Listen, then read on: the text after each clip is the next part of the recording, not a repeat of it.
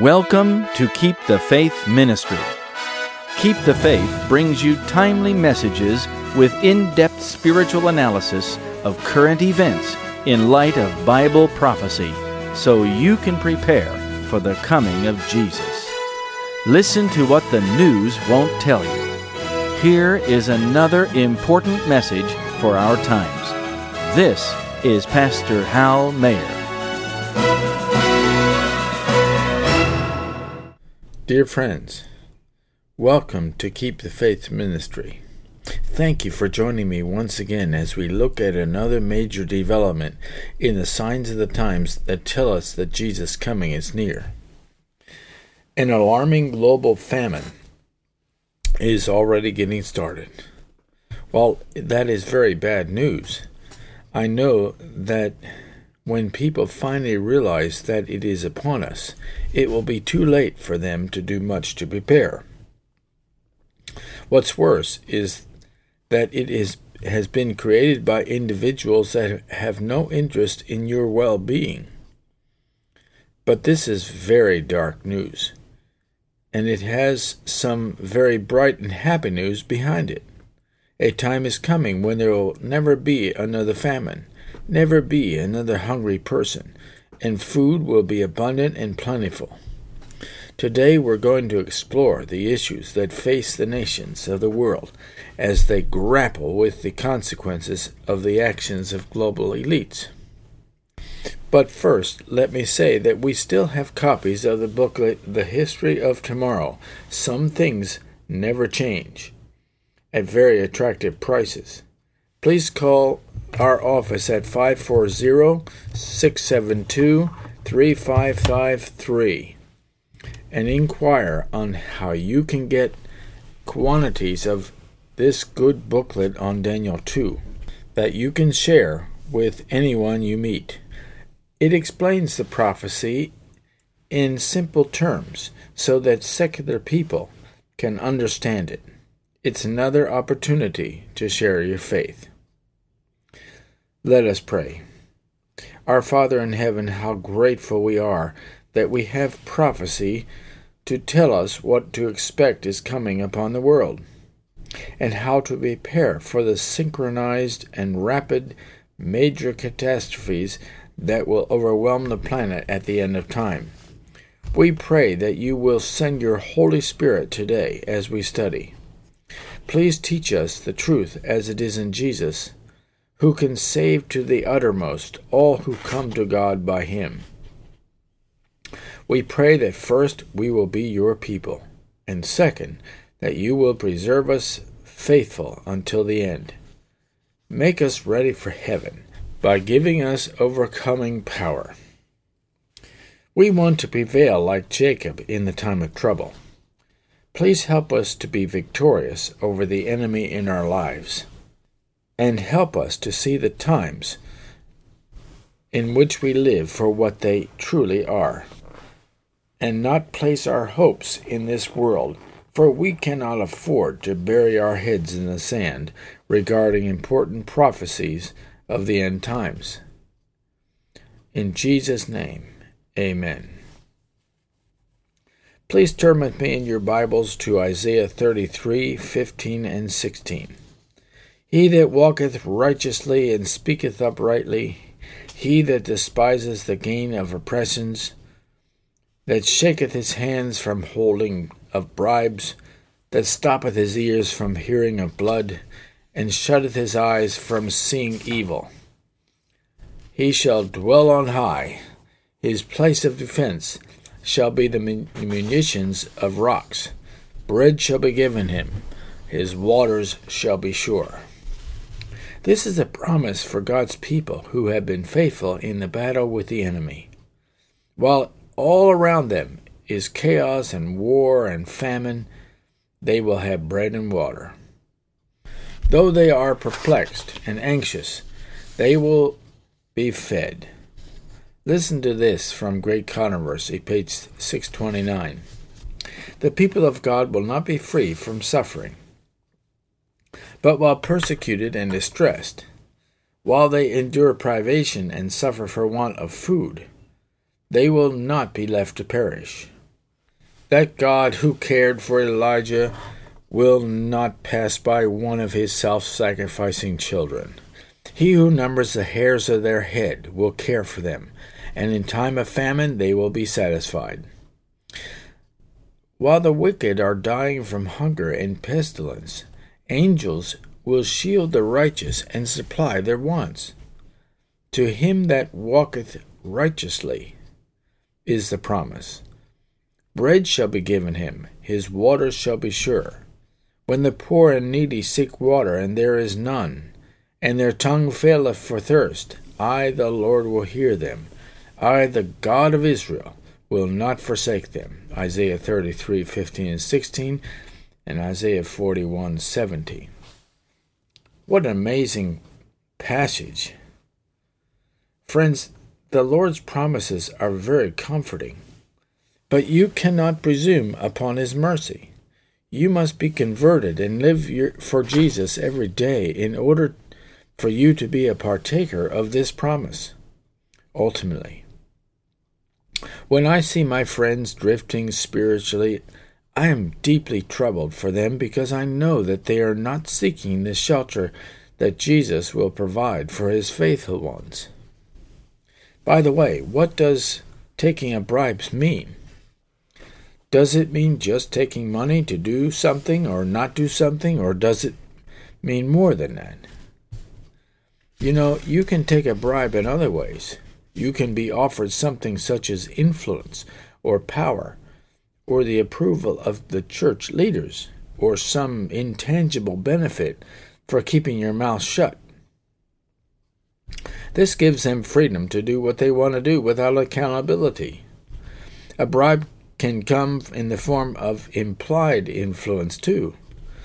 For example, you can be so slavishly desirous of a, the approval of church leaders, which is essentially the praise of men, that you are unwilling to speak up when it is crucial.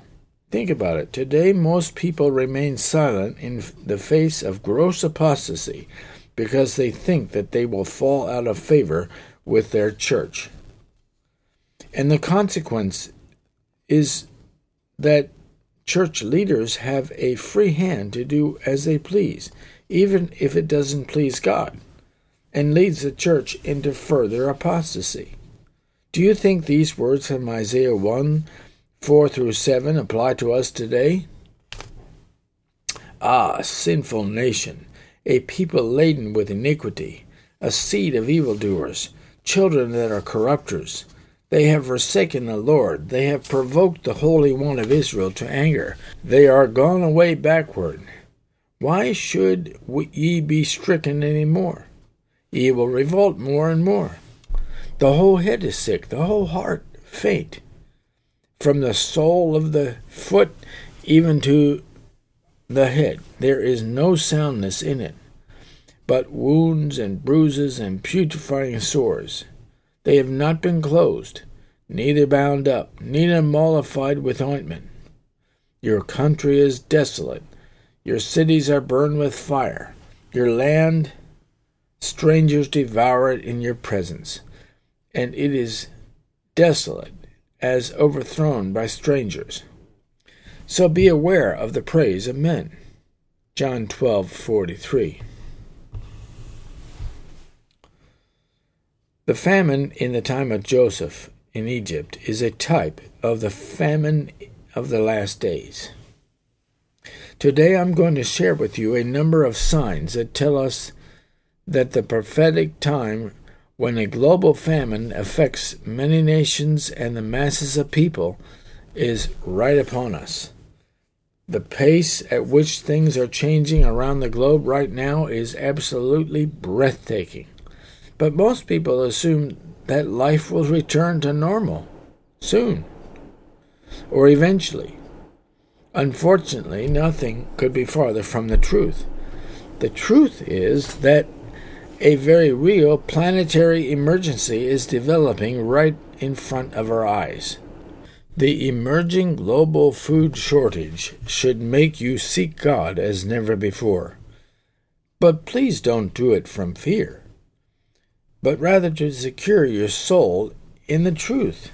So that when the real fear comes, you will be able to be at peace with God, knowing that He has control over the world events and your personal life as well.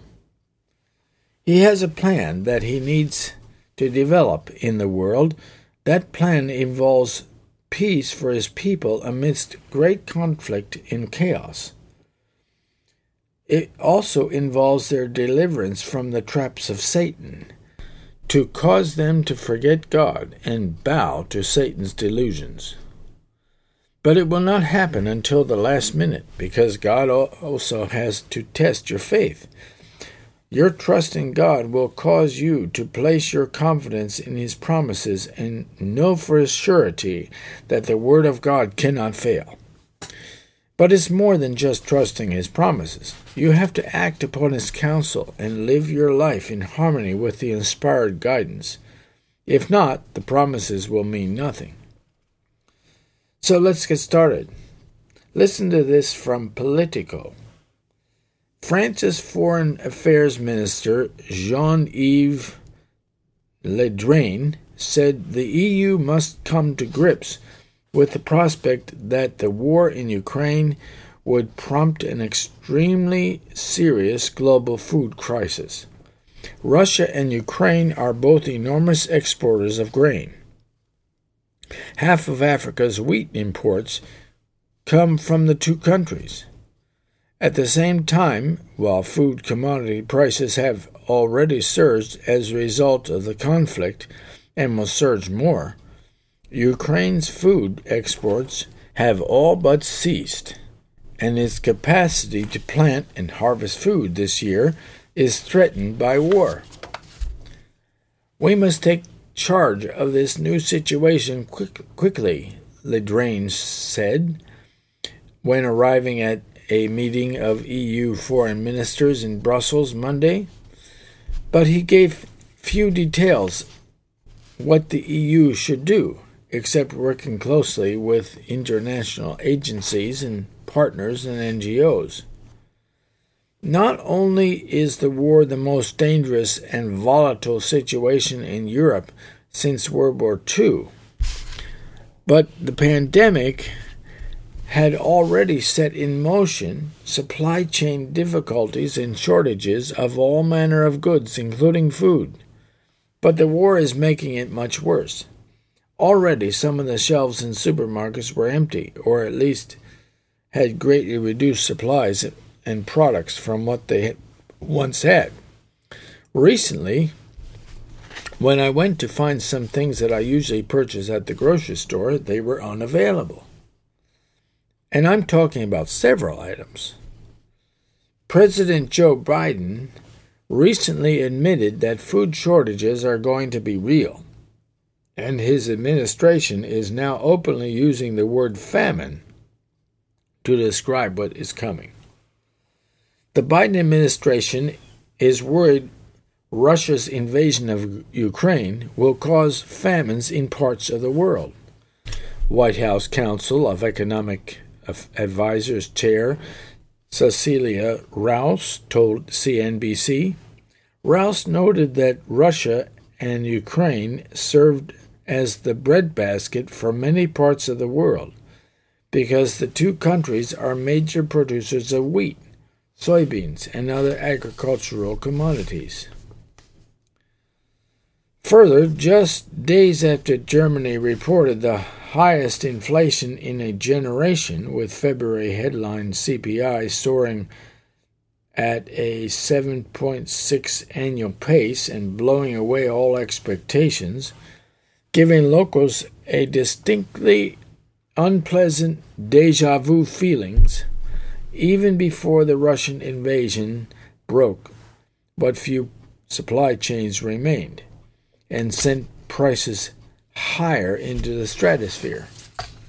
Recently, Germany took a step closer toward a reappearance of the greatly feared Weimar hyperinflation. According to the German Retail Association, HDE. Consumers should prepare for another wave of price hikes for everyday goods and groceries, with Reuters reporting that prices at German retail chains will explode between 20 and 50 percent. German supermarkets have even started limiting the purchase of cooking oils and flour, in particular, to prevent a mad rush to stock up on items that customers believe will run out. This is called rationing. Goods that are especially in demand during panic buying are rationed by allowing only so many items of those products to be sold to a customer. We have had this happen in the United States, Australia, and Europe, as well as other places during the early part of the pandemic, with toilet paper and paper towels and other essentials. It was less formal than during World War II, but this is the start of rationing. When the crisis becomes more intense and limits are made on people based on weekly or monthly purchases, it could become a more formal thing with digital ration cards and other devices to limit purchases of certain items. And now Spain allows supermarket rationing to prevent shortages as well. Spain saw sporadic shortages of different products like eggs, milk, and other dairy products almost immediately following the outbreak of the war in Ukraine. In early March, supermarkets like Mercadona and Makro began rationing sunflower oil.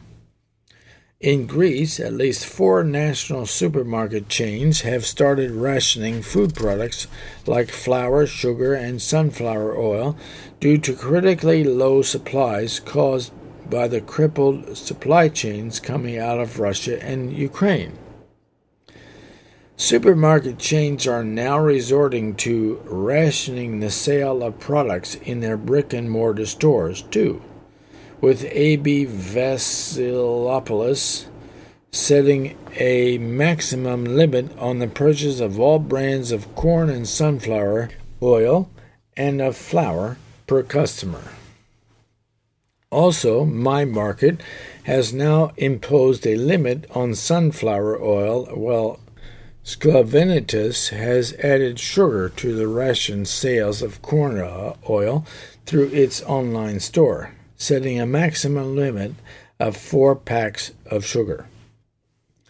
Millennials born between 1981 and 1996 have spent much of their lives living in an economic utopia where goods are cheap and plentiful. Unlike the generations before, these youngsters have yet to experience rapid inflation and shortages until now.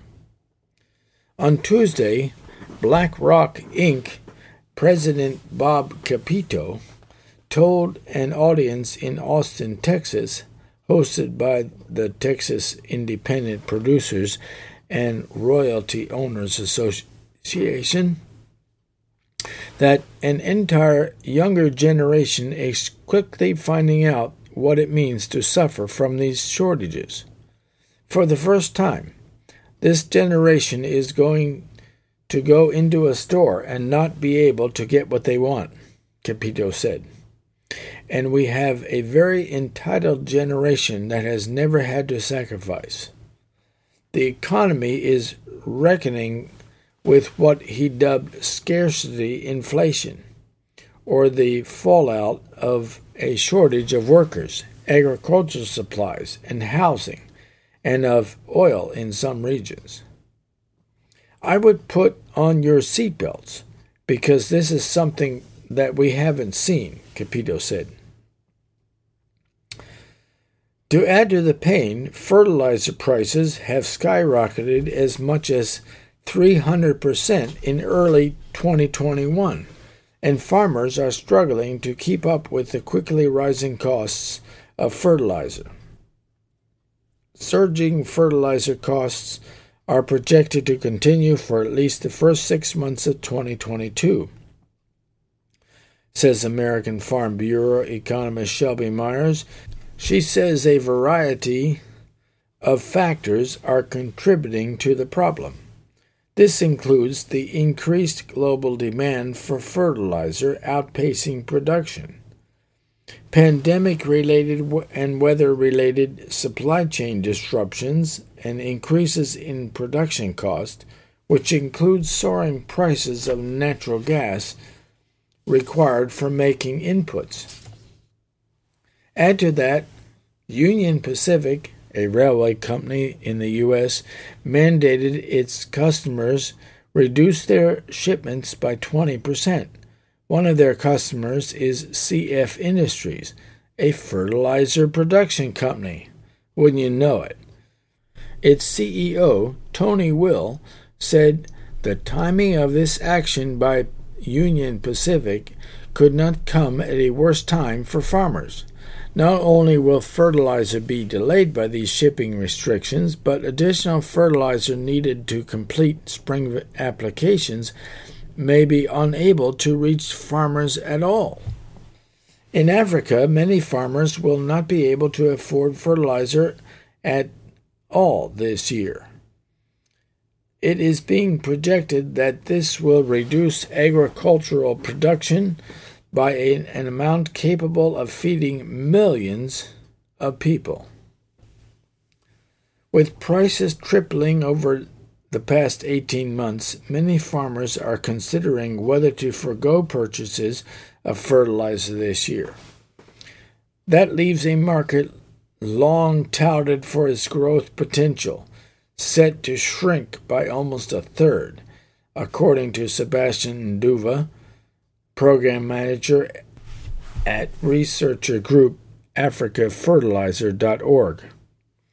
That could potentially curb cereals output by 30 million tons, enough to feed a 100 million people, he said. We're already seeing energy prices rise and commodities futures for wheat and corn spike. That's going to prompt concern when costs to make up and ship goods continue to set records and consumer demand continues to be above levels not seen since March 2020, said Katie Denis, Vice President of Communications and Research for the industry organization Consumer Brands Association. There is no slack in the system, making weathering disruption significantly more difficult. In a typical year, Russia and Ukraine collectively account for approximately 30% of all global wheat exports. Half of Africa's wheat imports are dependent on Russia and Ukraine. A crucial portion of the world's wheat and corn and barley is trapped in Russia and Ukraine because of the war. While an even larger portion of the world's fertilizers is stuck in Russia and Belarus. The result is that global food and fertilizer prices are soaring. Since the invasion, wheat prices have increased by 21%, barley by 33%, and some fertilizers by 40%. The upheaval is compounded by major challenges that were already increasing prices and squeezing supplies, including the pandemic shipping constraints, high energy costs, and recent droughts, floods, and fires. Now, economists, aid organizations, and government officials are warning of the repercussions an increase in world hunger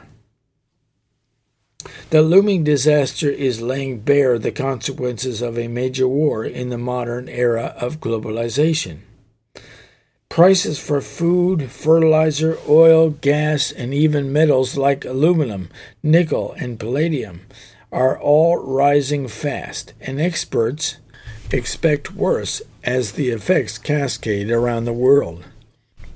Ukraine has only compounded a catastrophe on top of a catastrophe, said David M. Beasley, the executive director of the World Food Program, the United Nations agency that feeds 125 million people a day. There is no precedent even close to this since World War II. Around the world, the result will be even higher grocery bills. For those living on the brink of food insecurity, the latest surge in prices could push many over the edge.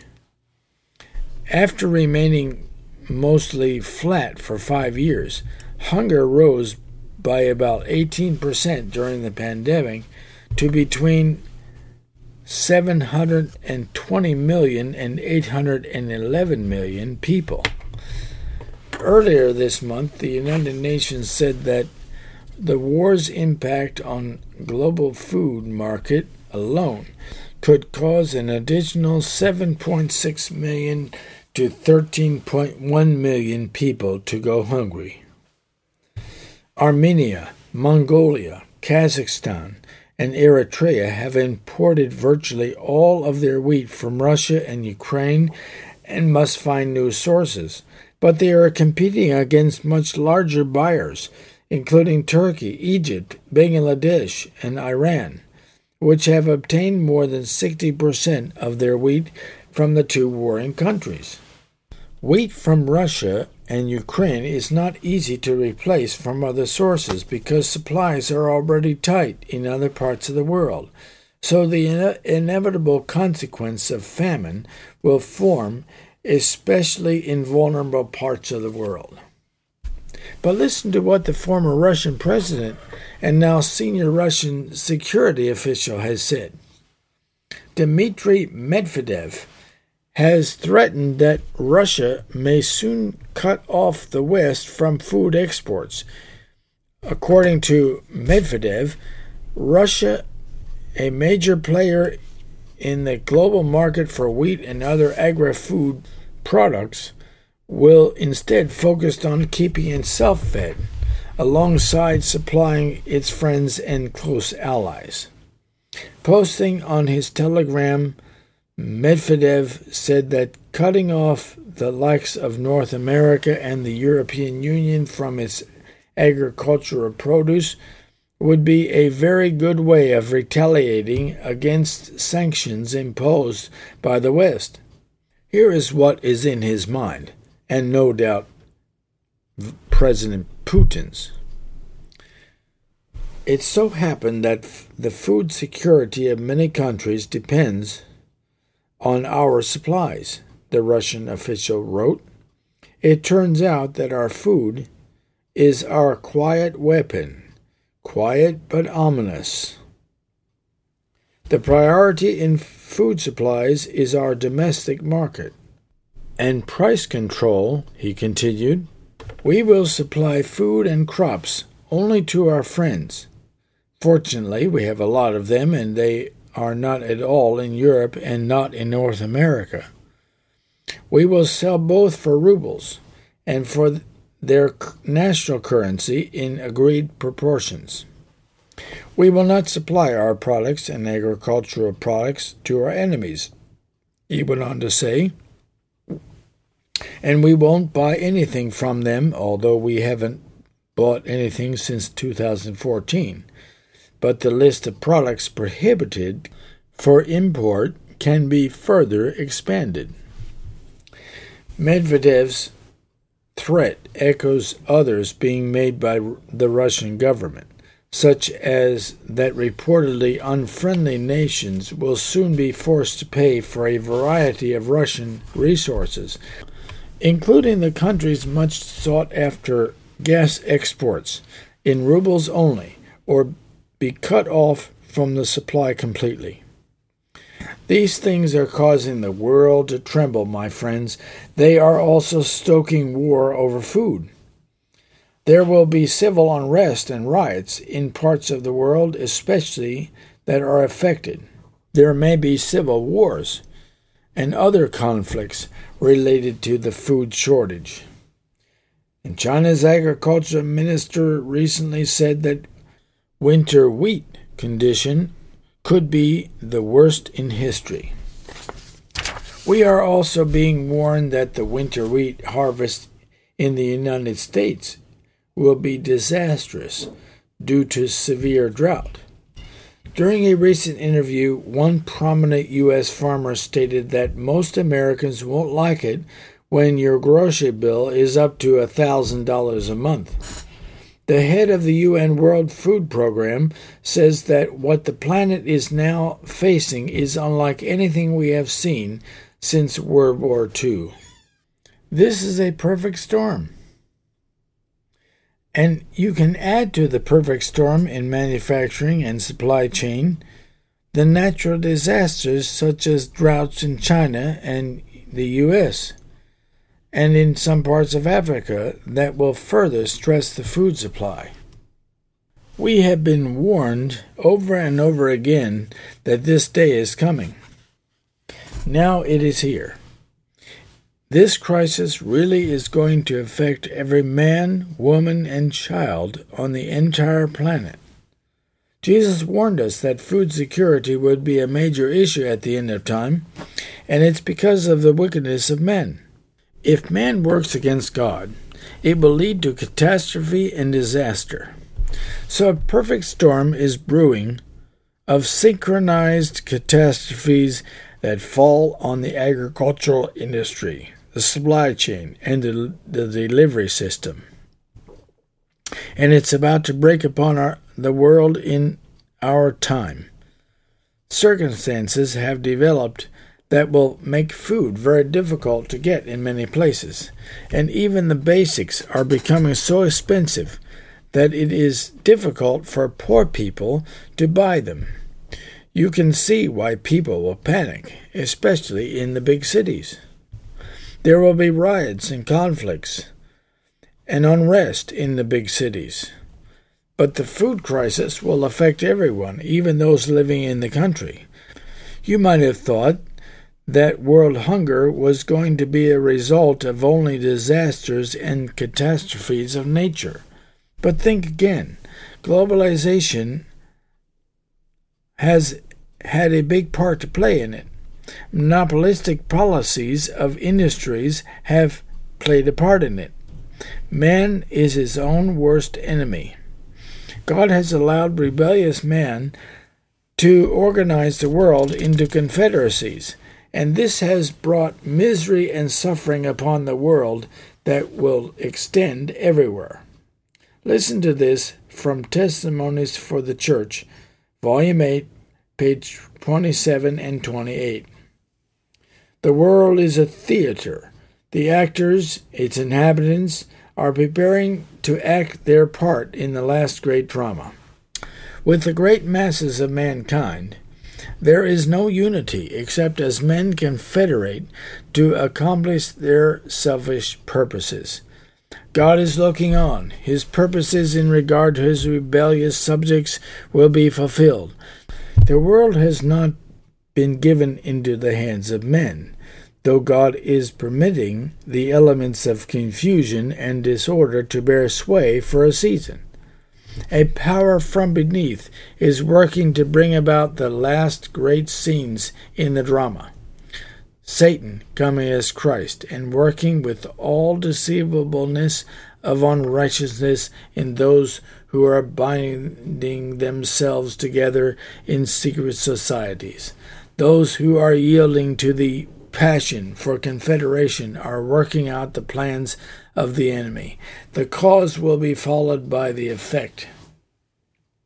Here is another interesting statement from the Review and Herald, June 2, 1903. The end of all things is at hand. The men of the world are rushing on to their ruin. Their schemes, their confederacies are many. New devices will continually be brought in to make of no effect the counsel of God. Men are heaping up treasures of gold and silver to be consumed by the fires of the last days. A truly nightmarish global food crisis really is upon us, and hundreds of millions of innocent people are going to deeply suffer as a result. The Bible has warned us over and over again that famines will come at the end of time. This would bring distress upon nations. It may even bring war and pestilence. The situation will get worse and worse until Jesus ends his work in the most holy place of the heavenly sanctuary. What then the world will be plunged into a time of trouble such as never was. In my entire lifetime, I have never seen anything like this, and conditions are getting worse with each passing day. You need a plan that follows God's word to survive this crisis. I have been warning over and over again that it is past time to leave the cities. Terrible things are coming to the cities of the world. They are not only hotbeds of violence and evil and wickedness, but they will be the center of distress through famine, want, and the corresponding strife. We are told to move to the country to take advantage of nature, and agricultural benefits. Listen to this from Country Living, page 7. Calamities will come, calamities most awful, most unexpected, and these destructions will follow one after another. If there be a heeding of the warnings that God has given, if the churches will repent, return to their allegiance, then other cities may be spared for a time. But if men who have been deceived continue in the same way in which they have been walking, disregarding the law of God and presenting falsehoods before the people, God allows them to suffer calamity and their, that their senses may be awakened. And here is another statement from Ministry of Healing, page 365. It was not God's purpose that people should be crowded into cities, huddled together in terraces and tenements. In the beginning, He placed our first parents amidst the beautiful sights and sounds He desires us to rejoice in today. The more nearly we come into harmony with God's original plan, the more favorable will be our position to secure health of body and mind and soul. And here is one about Lot and his experience in Sodom. It's from Testimonies for the Church, Volume 5, page 232 and 233. The prophet Ezekiel thus enumerates the causes that led to Sodom's sin and destruction pride, fullness of bread, and abundance of idleness was in her and her in her daughters. Neither did she strengthen the hands of the poor and needy. All who would escape the doom of Sodom must shun the course that brought God's judgments upon that wicked city. Start your garden. Grow your own veggies. Your survival depends on it. And if you don't already, you should learn how to preserve food by canning, drying, and freezing. You can also vacuum pack certain things. My guess is that in the time of trouble that is coming, we will be eating things we don't normally think of eating, like chestnuts, black walnuts, hickory nuts, and other unusual things. These are all valuable sources of proteins and fats as well as other nutrition. You need to think about how to simplify your lifestyle and live without so much variety, and cooking or preparing complicated recipes or with processed foods. The world has never faced this kind of difficulty. And there is a larger issue to consider. And I will conclude with this important consideration. It has to do with how Satan is arranging everything to bind men in bundles and prevent them from hearing the truth. It also has to do with how he is isolating God's people so they can be persecuted. The world is having many crises. One follows on the heels of, another, and they happen in rapid succession, with each subsequent global crisis people feel more justified in hating and mistreating the enemy. First, it was the unvaccinated. It was okay to limit their freedoms and not allow them to meet with others or go to a restaurant. People were cultivated to treat them as if they had leprosy. They didn't want to associate with them or contact them in person. Now the next crisis is upon us. This time it's the Russians. And people think it's okay to freeze their bank accounts, prohibit them from studying at university, or stop selling their products in the shops.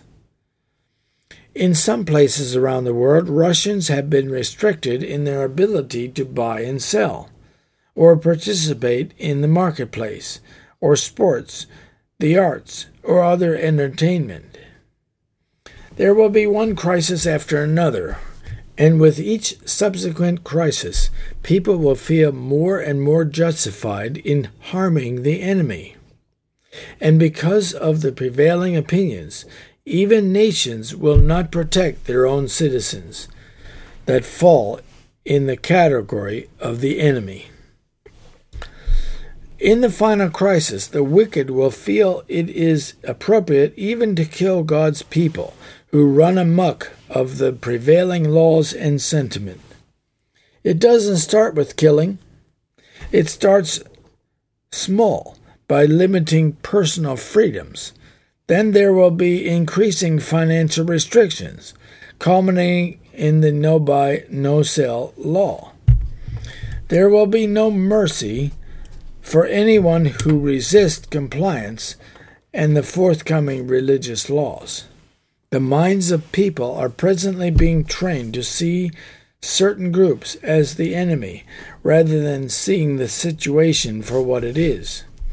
They fail to look at it with biblical eyes and see what the real issues are.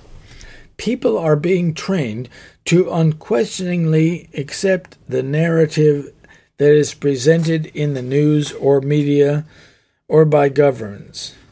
They don't realize that their thinking has been molded over time to accept what has once been unacceptable. They are being trained in very black and white thinking.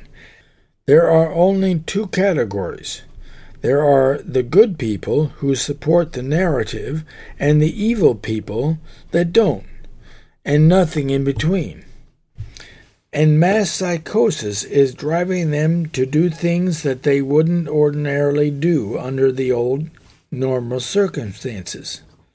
The reason it is possible to create this mass psychosis is because now global communication between individuals is so fast through social media and the internet. Without this speed of communication, ideas and trends would die out in one place before they had time to arrive by, by slower forms of communication in another place. In the past, it has not been easy to create global fear and obsession, but now it's becoming the norm. Satan is taking control of minds of men and women through social media and now he can easily manipulate them into one worry after another, one fear after another, one delusion after another. People are now getting very involved in all the global crises and taking sides, even when the global issues don't really affect them. People spend an enormous amount of time online engaging with the global issues because their mindset has been changed by the experience that they had during the pandemic. Now people see a problem everywhere and anywhere in the world as something that affects them a lot, even if it actually doesn't affect them that much. And they become obsessed with it. As society becomes more and more polarized, there is social pressure to take a side on the, any global crisis. For example, you are either for Ukraine or for Russia, or you are for vaccination or not. there is no space for alternative views. And depending on what side of the issue you are on, there are consequences. You might even get canceled from communication platforms or even in the larger society. You are not permitted to have a well balanced view and express those views in public. You are either for us or against us. There is no middle ground. That's the way it is in the great controversy, too. You are either all in for Christ or all in for the devil. There is no middle ground. There is no room for alternatives. And people live in fear of the next crisis. They feel that their lives are being threatened by COVID or by possible nuclear bombs or etc. So they are likely to take extreme measures for even minor crises. In this state of ever growing anxiety and fear, the vast majority of people are more and more likely to only think of what they are told to think, and to believe what they are told to believe, or what is suggested to them. One of the greatest challenges facing God's church during these times of crisis and mass psychosis is how to resist the influence of the world around us and to not bring this type of thinking among us. And we are not doing very well in this area. Typically, church people are the same as the world. They think like the world and they act like the world when they are afraid. And many of God's people are not connected with Christ, so they inevitably fall for the delusions of the enemy. For example, churches were split down the middle over the vaccination issue.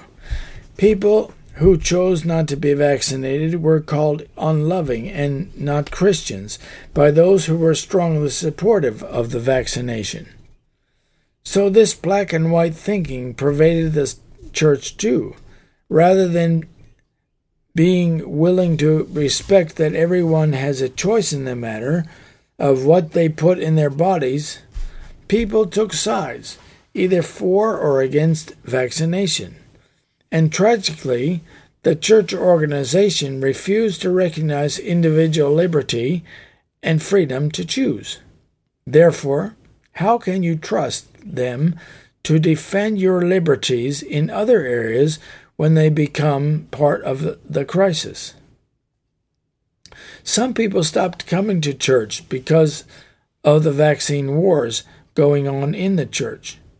God's people need to be very closely connected to Him during these times of mass fear and the herd mentality so that they can resist this influence all around them and that they can view things from heaven's point of view. This is the groundwork, though, for persecution. It's not focused on Sunday yet, but eventually it will. Ultimately, it's all a battle for the mind. The devil comes with mass fear and worry, and God comes with truth. We will choose which one to believe. The enemy will cause pressure by suffering on the faithful followers of Christ. Here is one last statement from Acts of the Apostles, page 541. It is no part of Christ's mission to compel men to receive him. It is Satan and men actuated by his spirit who seek to compel the conscience, under a pretense of zeal for righteousness. Men who are confederated with evil angels sometimes bring suffering upon their fellow man in order to convert them to their ideas of religion. But Christ is ever showing mercy, ever seeking to win by the revealing of his love. He can admit no rival in the soul, nor accept of partial service, but he desires only voluntary service. the willing surrender of the heart under the constraint of love. Let us pray. Our Father in heaven, we are so grateful for these revelations from your word that tell us what is coming. That way we can prepare spiritually to endure them. And with Christ, we can endure the worst calamities and pressure. Please help us today to prepare for what is coming. And if there is any hope of still getting out of the city for some, please help them. And please help those of us who are trying to live by your principles, to have a sense of your presence, and learn what we need to know to survive the coming famine. There is coming a famine for the hearing of the word of the Lord, too. Please help us to be filled with your word.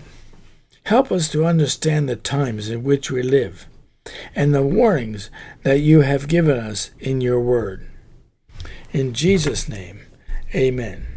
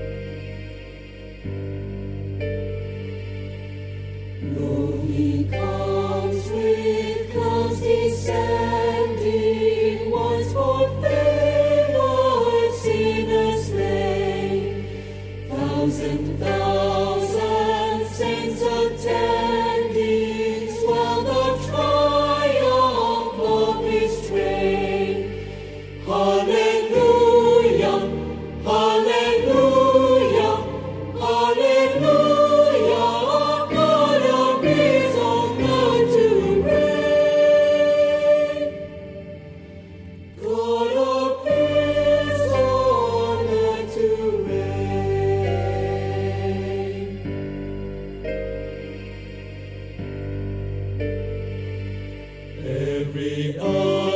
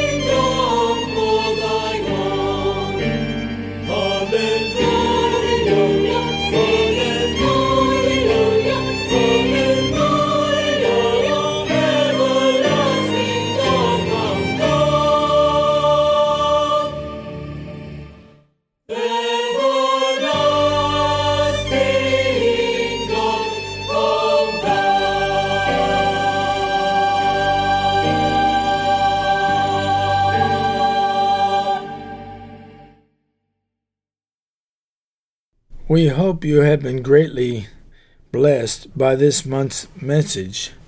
Your prayers and gifts mean much to us. Thank you for your support. The song you have just heard is called Lo He Comes, sung by the Three Angels Chorale.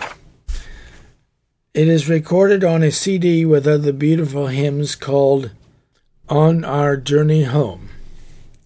If you would like a copy of the CD, just send $16 postpaid and we will gladly send you one. International listeners should send $20 USD. Be sure to mention the consecration CD. The following is our prophetic intelligence briefing, a feature that brings you current events in the light of prophecy, especially for those who love the appearing of Jesus Christ. We can see the signs of the times telling us that we are nearing the world's great crisis and the coming of the Lord. May the Lord find us faithful. Our first item this month New World Order. What is it and why is Joe Biden preparing America to be the leaders? On Monday, President of the United States, Joe Biden, spoke at the Business Roundtable's quarterly meeting and told the crowd of CEOs that a new world order is coming. Biden's comments sparked a conversation online that has been prevalent among conspiracy theorists since the 1990s when George Bush Sr. first announced the advent of a NWO. According to a fact-checked article by USA Today, Biden was referring to the Russia-Ukraine war when speaking of a new world order, not a global government with a single currency and military. Quote, and now is a time when things are shifting. We're going to, there's going to be a new world order out there, Biden said. And we've got to lead it. And we've got to unite the rest of the free world in doing it. Is the New World Order bad? The New World Order has long been thought of as a conspiracy theory peddled by anti-government religious extremists which mainly belong to the Republican Party. A New World Order is by common definition a one world government, which critics fear would lead to global domination by a small group of people. Biden said the world has been living in a liberal world order since 1946, which led to positive results under the United Nations. Now, with Vladimir Putin invading Ukraine due to growing worries of UN interference in Russia, Biden wants the United States to lead the New World Order. What does that mean? We have yet to find out. The mainstream media is denying this New World Order, NWO, by relegating it to conspiracy theory. But the NWO is prophesied in the Bible. Revelation explains the second beast, the United States, having the image of the first, Roman Catholicism, and declares that America will lead the NWO, especially in enforcing the worship of the first beast. Rome may not have to speak for herself. Biden, being Catholic, may be doing the talking for her. Quote, and he exerciseth all the power of the first beast before him, and causeth the earth and them which dwell therein to worship the first beast, whose deadly wound was healed. Revelation 13:12. Next, car-free Sundays IEA sets out 10-point plan to reduce global oil demand. Driving more slowly, turning down the air conditioning, car-free Sundays, and working from home should be adopted as emergency measures to reduce the global demand for oil, according to a 10-point plan from the International Energy Agency, IEA.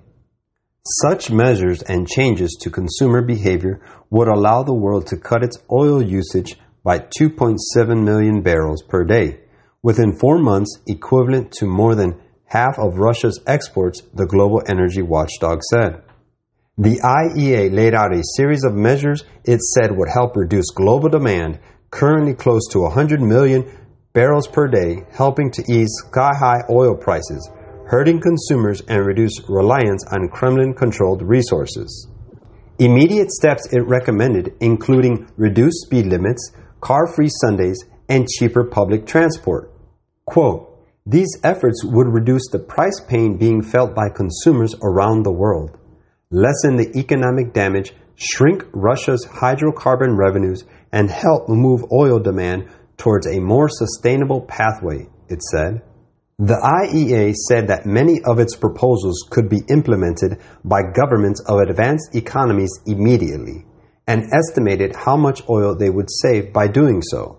Reduce speed limits on highways by at least 10 kilometers per hour saves about 290,000 barrels per day of oil use from cars and an additional 140,000 barrels per day if trucks also reduce their speed. Quote, a reduction in speed limits can be implemented by national governments. Many countries did so during the 1973 oil crisis, including the United States and several European countries, the IEA said. Work from home up to three days a week where possible. One day a week saves about 170,000 barrels per day. Three days saves about 500,000. Pre pandemic, the use of private vehicles to commute was responsible for about 2.7 million barrels of oil use a day, the IEA said. Yet about one third of those jobs could be done from home. Car free Sundays in cities. Every Sunday saves about 380,000 barrels per day. One Sunday a month saves 95,000. Switzerland, the Netherlands, and West Germany did this during the 1973 oil crisis, and some cities have used the measure to promote public health more recently. Benefits include cleaner air, reduced noise pollution, and improved road safety, the IEA report said make public transport cheaper and incentivize walking and cycling. Saves about 330,000 barrels per day. New Zealand is having public transport fares for the next three months in response to high fuel prices, while studies in the US have shown cheaper fares lead to greater use. Some governments have incentivized people to walk or subsidize bike purchases. All of this would require government subsidy alternate private car access to roads in large cities. Example, every other day. Saves about 210,000 barrels per day. For example, cars whose number plate ends with an odd number can drive on Monday, and those with an even number can drive on Tuesdays. Such schemes have been deployed to tackle congestion and air pollution peaks in Athens, Madrid, Paris, Milan, and Mexico City. Exceptions could be made for electric vehicles. One downside is that households with multiple cars could game the rules. Reinforce the adoption of electric and more efficient vehicles. Saves about 100,000 barrels per day. By the end of last year, 8.4 million electric vehicles, EVs, were on the road in advanced economies, but the IEA urged faster adoption. Quote, Actions taken now to hasten the adoption of electric vehicles will have a sustained effect in the future, it said. The IEA called for governments to pursue such measures to counter massive global disruption. Quote, as a result of Russia's appalling aggression against Ukraine, the world may well be facing its biggest oil supply shock in decades, with huge implications for our economies and societies, said the IEA's executive director, Fatih Birol. Reducing oil use must not remain a temporary measure, the report noted. Sustained reductions are important not only to improve countries' energy security, but also to tackle climate change and reduce air pollution, it said. Quote, the Sunday movement is now making its way in darkness. The leaders are concealing the true issue, and many who unite in the movement do not themselves see whether the undercurrent is tending. Its professions are mild and apparently Christian, but when it shall speak, it will reveal the spirit of the dragon. Counsels for the Church, page 335. Next, in new phone call, Ukraine's President Zelensky tells Pope Francis he would welcome Vatican mediation. Ukraine's President Vladimir Zelensky said on Tuesday that he had spoken to Pope Francis on the phone, telling the Pope that he would welcome Vatican mediation to end the suffering in his country. Writing on Twitter on March 22nd, Zelensky said he told the Pope about the difficult humanitarian situation and the blocking of rescue corridors by Russian troops. The Ukrainian president also said that, quote, the mediating role of the Holy See in ending human suffering would be appreciated and thanked the Pope for prayers for Ukraine and peace. Zelensky also referenced his call with Pope Francis during a speech to the Italian parliament on March 22nd. Speaking via video link, the Ukrainian president said he had spoken to the Pope who had said very important words. The president said that Pope Francis told him, quote, I understand that you desire peace. I understand that you must defend yourselves. Soldiers and civilians defend their country. Each one defends. And I responded, Zelensky recalled, that our people have become the army. They became the army when they saw the evil their enemy does, what devastation it has left.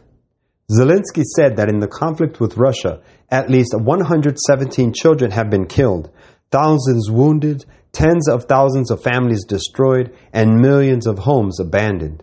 And all of this started from one person, he said. Andriy Yurash, Ukraine's ambassador to the Holy See, also shared the news of the conversation between the Pope and the President on Twitter on Tuesday. Yurash described the phone call, which he said took place on the morning of March 22nd, as a new visible gesture of support for Ukraine. The conversation was very promising, the ambassador commented, adding that Pope Francis said that he was praying and doing everything possible to help end the war. According to Yurash, Zelensky repeated his invitation to Francis to visit Ukraine. Pope Francis also spoke with Zelensky in a telephone call on February 26th, two days after Russia's full scale invasion of neighboring Ukraine, launched by President Vladimir Putin. This is just what the Pope wants. Quote, and by peace he shall destroy many. Daniel 8:25. Next, UN Secretary General warns once unthinkable nuclear war within the realm of possibility. UN Secretary General Antonio Guterres warned that a possibility of nuclear conflict exists in the midst of Russia's invasion of Ukraine. Guterres briefed journalists on the Ukraine situation Monday, where he described multilateral efforts to reach a diplomatic end for Russia's attack on the country. During this presser, Guterres spoke to the recurring questions about how Vladimir Putin's military steps against Ukraine could lead to the breakout of nuclear war. Quote, Raising the alert level of Russian nuclear forces is a bone chilling development, Guterres said. The prospect of nuclear conflict, once unthinkable, is now back within the realm of possibility. Guterres also called for the safeguarding of nuclear facilities which comes amid rising public concerns when the Chernobyl nuclear plant recently got cut off from the Ukrainian national power grid. Power was restored to the Chernobyl facility on Sunday. As officials warned, there could have been a potential nuclear disaster if power failed long enough for a radioactive leak to happen. Quote, It's time to stop the horror unleashed on the people of Ukraine and get on the path of diplomacy and peace, Guterres said. The appeals for peace must be heard. This tragedy must stop. Quote, and ye shall hear of wars and rumors of wars. See that ye be not troubled, for all these things must come to pass, but the end is not yet. For nation shall rise against nation, and kingdom against kingdom, and there shall be famines and pestilence and earthquakes in divers places. Matthew 24, 6 and 7. Next, Pope to consecrate Ukraine and Russia to the Immaculate Heart of Mary on March 25th. In response to a request by Ukraine's Catholic bishops, Pope Francis will consecrate both Ukraine and Russia to the Immaculate Heart of Mary in a special ceremony on Friday, March 25th. The 25th is a special day in the Catholic Church's calendar, the Annunciation of Mary when the angel Gabriel visited her and told her she would conceive and bear a son, the Messiah. On Friday, 25th of March, during the celebration of penance at which he will preside at 1700 in St. Peter's Basilica, Pope Francis will consecrate Russia and Ukraine to the Immaculate Heart of Mary, reads the statement from the Vatican. The same act on the same day will be carried out in Fatima, Portugal, by His Eminence Cardinal Krajewski, Apostolic Almoner, as envoy of the Holy Father. In Fatima, Portugal, in 1917, the Virgin Mary reportedly appeared to three peasant children and warned them about the heirs of Russia that she said would spread throughout the world in the 20th century. She also told them about a Second World War and that eventually a future pope would consecrate Russia to her Immaculate Heart, which would bring a period of peace. The Catholic Church teaches that the incidents at Fatima in 1917 are worthy of belief, in that they do not contradict the moral or theological teachings of Christianity. However, no Catholic is bound to believe them. It is a matter of devotion. In their March 2nd letter to the Pope, the Ukrainian Catholic bishop said, quote, In these hours of immeasurable pain and terrible ordeal for our people, we, the bishops of the Episcopal Conference of Ukraine, are spokesmen for the unceasing and heartfelt prayer, supported by our priests and consecrated persons, which comes to us from all Christian people to dedicate your holiness, our motherland, and Russia. Mary, the Mother of God, Queen of Peace, accept our prayer. Regina Pacis, ora pro nobis. According to the Catholic news agency, CNA, the Ukrainian bishops have also posted on their website an updated Ukrainian text of an act of consecration of Ukraine to the Immaculate Heart of Mary, asking that it be recited privately after each Mass. Before the revolutions of 1917 that overthrew the Russian Empire and led to the creation of the Soviet Union, Russia was colloquially known as the House of Mary because there were more shrines and churches dedicated to Our Lady than in any other country at the time, said the CNA. On February 24th, the day Russia invaded Ukraine, the Catholic bishops there issued a statement calling on all Ukrainians to pray for peace. Their statement partly reads, quote, Now is the time to unite in prayer, in our families, with our neighbors, in our prayer communities, and in every parish. We encourage priests from today, after each Holy Mass, in addition to singing the supplication, to pray the act of consecration of Ukraine to the Immaculate Heart of the Mother of God. Quote, May this time of trial also be an opportunity for reconciliation with our family and friends, neighbors and colleagues, and God Himself. Realizing our own sinfulness and limitations, let us apologize to the Lord. Let us proceed to the sacrament of reconciliation, fulfilling the five conditions of good confession. Let us try to participate more often in the Eucharist and receive Holy Communion to take care of the purity of our hearts so that God's grace may fill us. The Pope is angling to be the peacemaker in Ukraine. This is one tactic to raise the Church's profile. Quote, By peace he shall destroy many. Quote, and through his policy also he shall cause craft to prosper in his hand, and he shall magnify himself in his heart, and by peace shall destroy many. He shall also stand up against the prince of princes, but he shall be broken without hand. Daniel 8:25. Next, Pope Francis meets with President of Zambia. Zambian President Hakainde Hichilema was received by Pope Francis at the Vatican on Saturday morning. Following the audience with the Holy Father, President Hichilema met with Cardinal Secretary of State Pietro Parolin and Monsignor Miroslav Wachowski, the Undersecretary for Relations with States. A statement from the Holy See Press Office indicated some of the major topics covered by the cordial discussions, including aspects of the country's economic and social situation, and the valued contribution of the Church in various sections of society. The issue of universal access to COVID 19 vaccines and treatment was also treated, as well as the possibility of further study with regard to the drafting of a bilateral agreement between Zambia and the Holy See as a further sign of respectful cooperation.